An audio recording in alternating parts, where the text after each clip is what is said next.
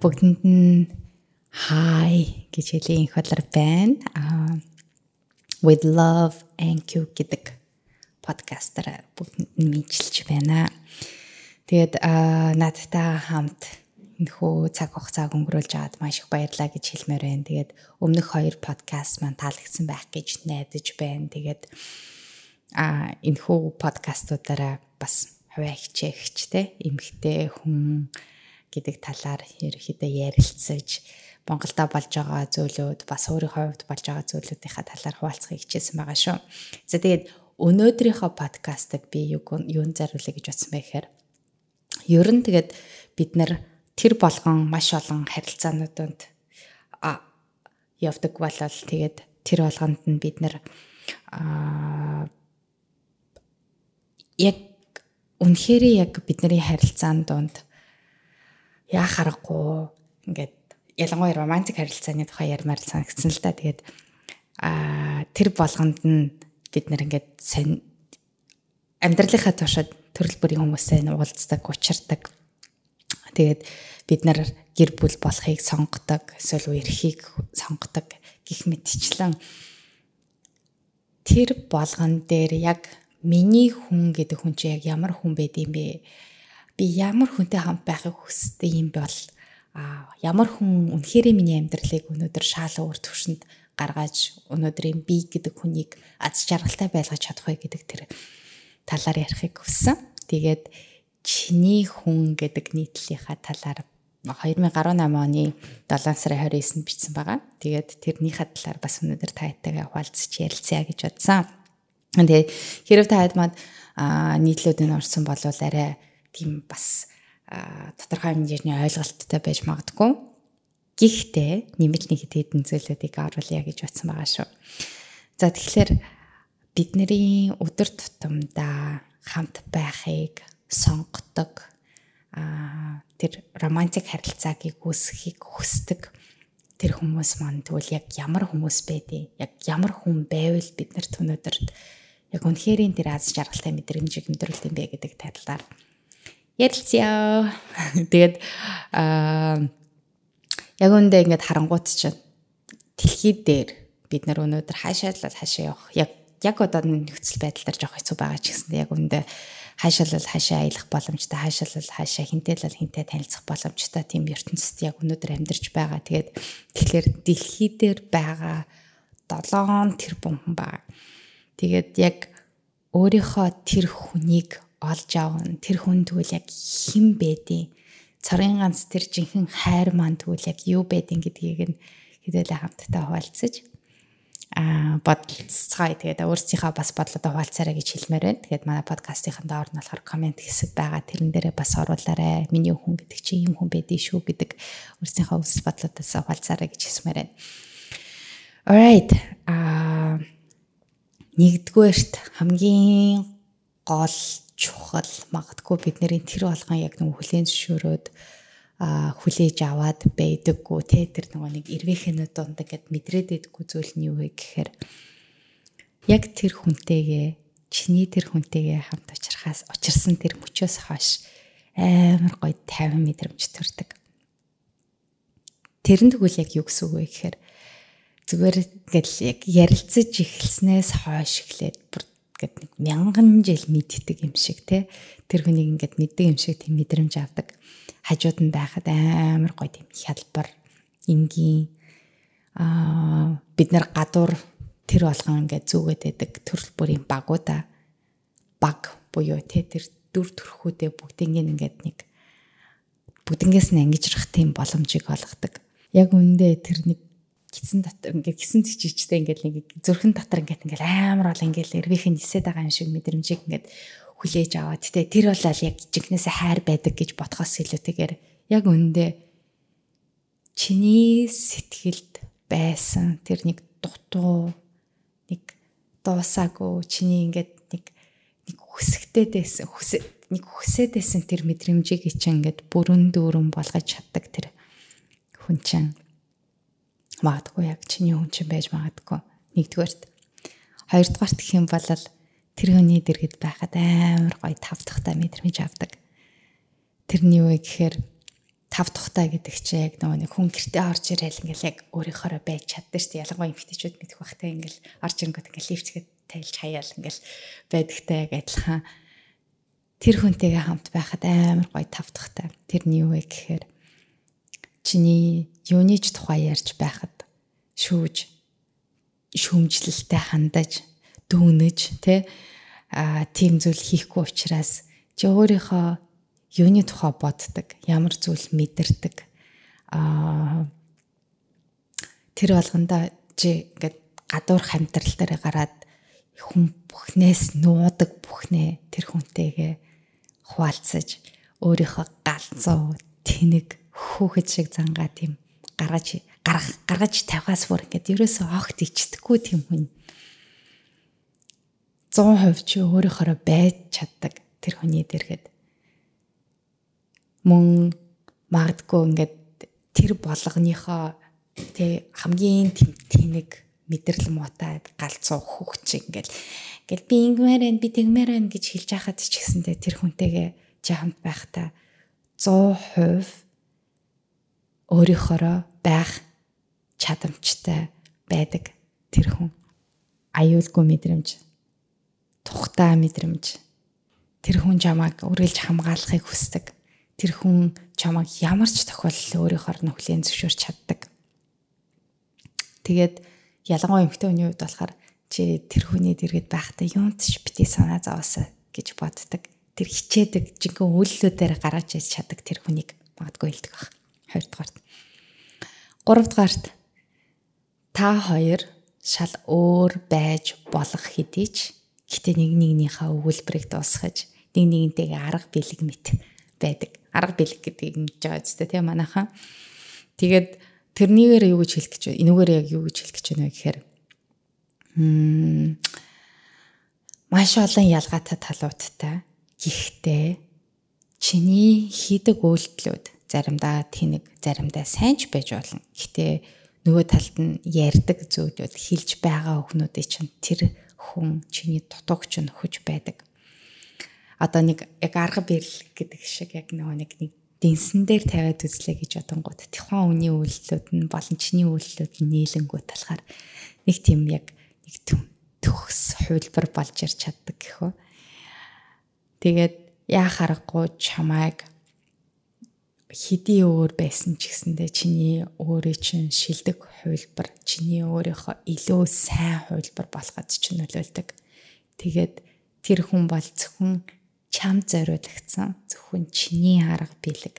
Яг л бид нарт хүн гэдэг үнэхэрийн төгс зүйл байдаггүй. Тэгээ хүн бодгон дандаа өөр байдаг. Гэтэ чамд зориулагдсан тэр нэгэн хүн байна гэдэг чинь тэр болгоны чинь тэр үйл болгоны чинь нөхөж ажил нөхөж тэгж байж байгаа тэр хүнийг тухайн ярьж байгаа шүү.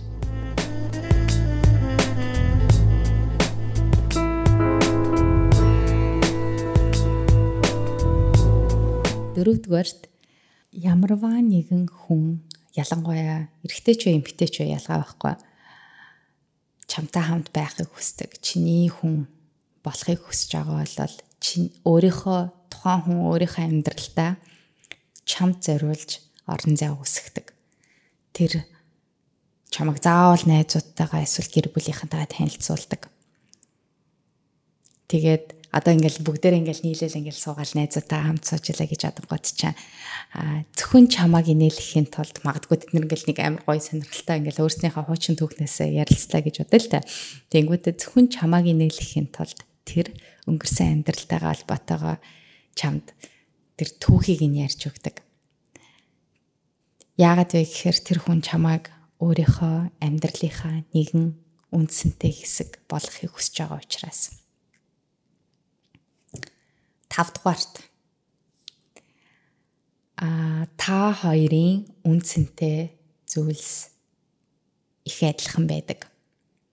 Тэрэн дотор нь юу вэ гэхээр амьдралд хандах хандлага, альва зүйлийг харах үнцэг, амьдралын хэв маяг, зуршлууд гих мэтчлэн маш олон зүйлүүд амар адилхан байх хэрэгтэй болчдөг. Жишээлбэл чи өглөөс ирээл гэл амар гоо ингээл Тэгтээ тэ амьдралын ингээд юу маягтай байдаг бол тэр хүн ингээд өстө шүндүл хүртэл ингээд суугаал ч юм эсвэл шоудад ч юм эсвэл ингээд өөрийнхөө хувьд амьдралдаа ингэж чухалчилж байгаа зүйлүүд нь өөр байгаа тэгвэл хамтдаа байхад маш хэцүү байдаг. Ялангуяа гэр бүлийн хүмүүжлийн хувьд найз нөхдийн хүрээллийн дунд хүндэлдэг зарчмууд. Хамгийн дотн хүмүүстэй харьцаж байгаа харьцаа. Гих мэтэн айгүй олон гадаад болон мөн чанд одоо гадаад болон дотоод мөн чанарууд нь ижил төстэй байж иж та хоёрын харилцаа маань илүү дотн илүү урт хугацааны илүү чам тохирсон. Чиний хүн болох чинь нөлөөлдөг байгаа шүү. 6 дугаарт тэр ямар ч тохиолдолд та хоёрын харилцааг нэгдүгээрт тавьж чаддаг. Тэр нь та гэртээ орж ирээд тэр хүн чинь те гэртээ орж ирэнгүүтээ болохоор чиний өдөр хэрхэн байсныг чинь асуухыг хүсдэг. Яг л тэр хүний хувьд чиний өдөр чи амар чухал сонсогч. А тэгснийхаа дараа өөрийнхөө тухай магадгүй ярьдаг те. Тэр ямарваа нэгэн шийдвэр гаргахтаа чамд чиний амьдралд чинь тэр нь хэрхэн нөлөөлөх тухай боддог. Түүнд эвгүй байсан ч гэсэн үргэлж чиний дотн найз, чиний ханчин байхыг, чиний одоо партнер байхыг хүсдэг. Тэр нь юу вэ гэхээр заримдаа өөрийнх нь зарим нэгэн үзэл бодлоос жоохон гажууд байж болно.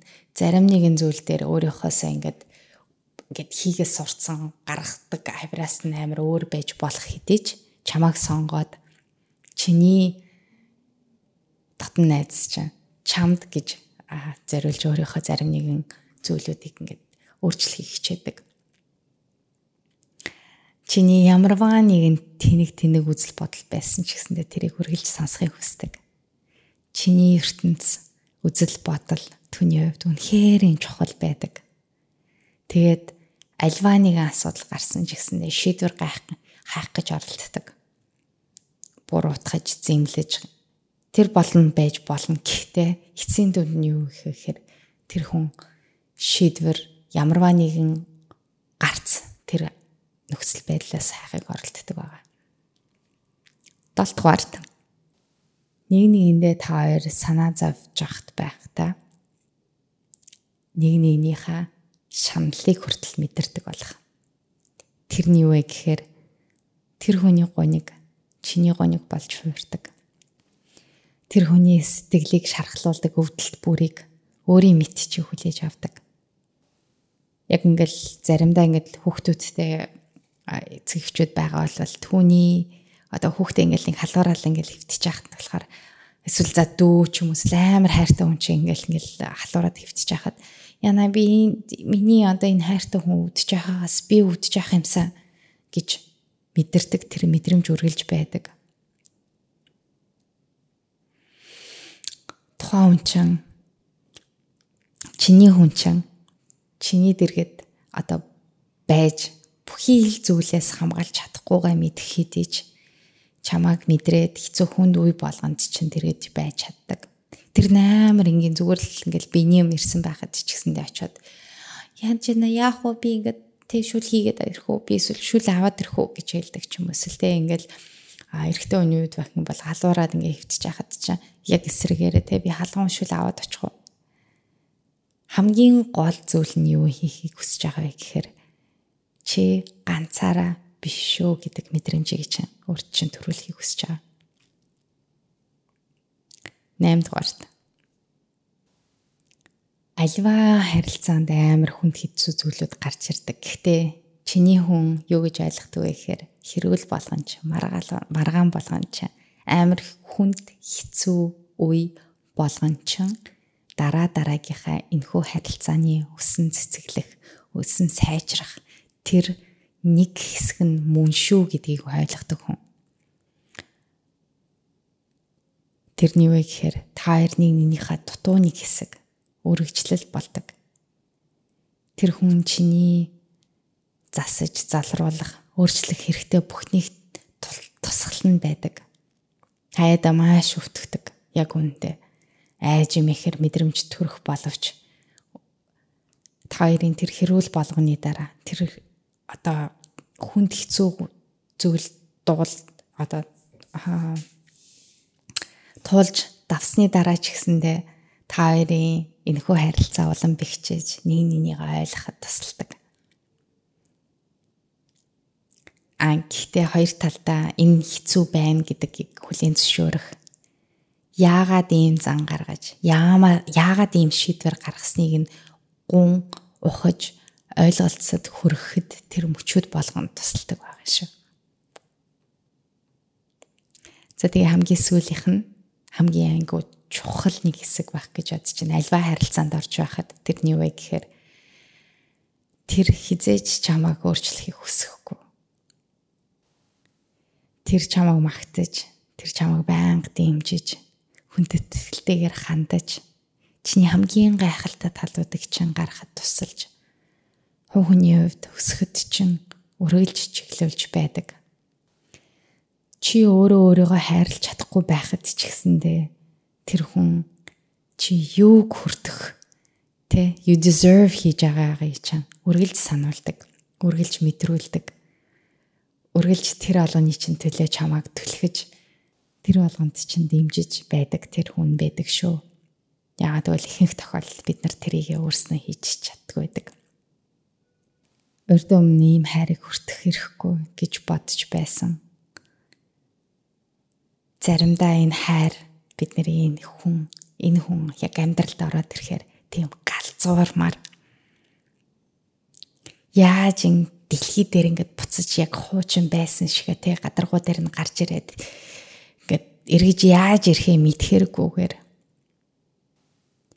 энэ бүхэн рүү энэ харилцаа руу бүтнээрээ ингээд орж те эсвэл зүхтах эсвэл тэр ингээд амар сонин бүх мэдрэмжүүдийг чинь тэр нэгэн зэрэгт мэдрүүлэхийг хүсдэг. Мэдрүүлэхийг хичээдэг. Мэдрүүлж чаддаг тэр хүн ирдэг шүү. Тэгээд эцсийн дүндээ чиний хүн байх гэдэг хүнийг олохын тулд бид нэр өөрснөө тэр хүн болох шаардлагатай байдаг юм болов уу? За тэгээ та бүхэнтэй өнөөдөр яа харахгүй хайртай чиний дэргэд байх эрхийг нь хүртсэн тийм хүний тухай та бүхэндээ өнөөдөр мэдээлэл хүргэхийг хүссэн байгаа шүү. Натаа хамт байсан, их болтой хамт байсан. With love. Thank you гэдэг подкаста байсан та бүхэндээ баярлалаа. Дараагийн подкаст хүртэл баяртай.